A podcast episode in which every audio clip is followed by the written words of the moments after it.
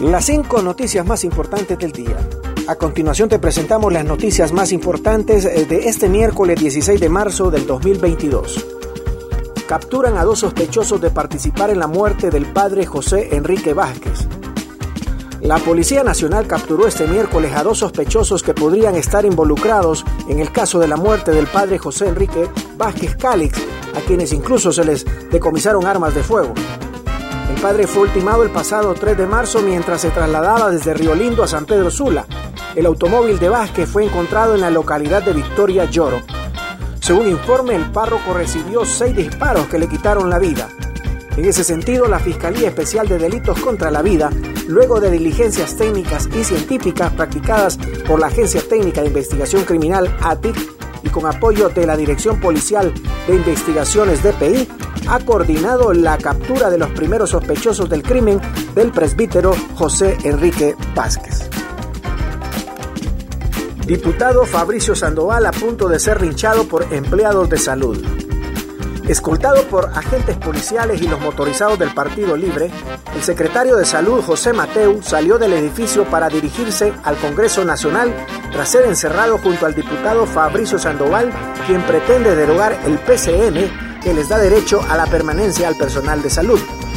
Entre empujones e insultos, empleados de la Secretaría de Salud encerraron en una oficina al diputado del Partido Libre por el departamento de Valle, Fabricio Sandoval, promotor de la derogación del decreto que otorga acuerdos definitivos a los trabajadores de primera línea. Según se conoció, el diputado llegó a la Secretaría de Salud para reunirse con el gerente de recursos humanos, pero el personal se percató de que se encontraba allí y de inmediato, indignados, cercaron la salida pidiendo que saliera. Continuamos con las noticias en las cinco noticias del día. Viene el FMI para reunirse con el gobierno de Xiomara Castro. Una misión del Fondo Monetario Internacional, FMI, llegará la próxima semana a Honduras para reunirse por primera vez con el gabinete económico del gobierno de Xiomara Castro, anunció ayer una fuente oficial.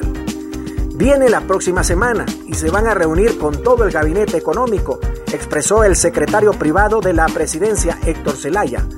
En estos primeros 100 días estamos haciendo todo lo posible para rescatar la economía de este país y hacer los acercamientos con los organismos internacionales, añadió Héctor Zelaya. Defensa de Juan Orlando Hernández. Estados Unidos no envió ningún medio probatorio reconocido por la legislación hondureña.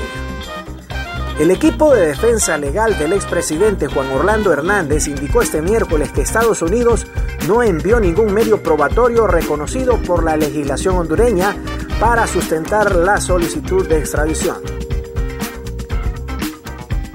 El equipo de defensa legal del ciudadano y expresidente Juan Orlando Hernández a la comunidad nacional e internacional comunicó, como lo habíamos anticipado, el gobierno de Estados Unidos no remitió ninguna prueba fehaciente y suficiente que involucre al ciudadano y expresidente de Honduras Juan Orlando Hernández en actividades del narcotráfico, como lo exige el Tratado de Extradición, para que el juez otorgue el pedido de extradición.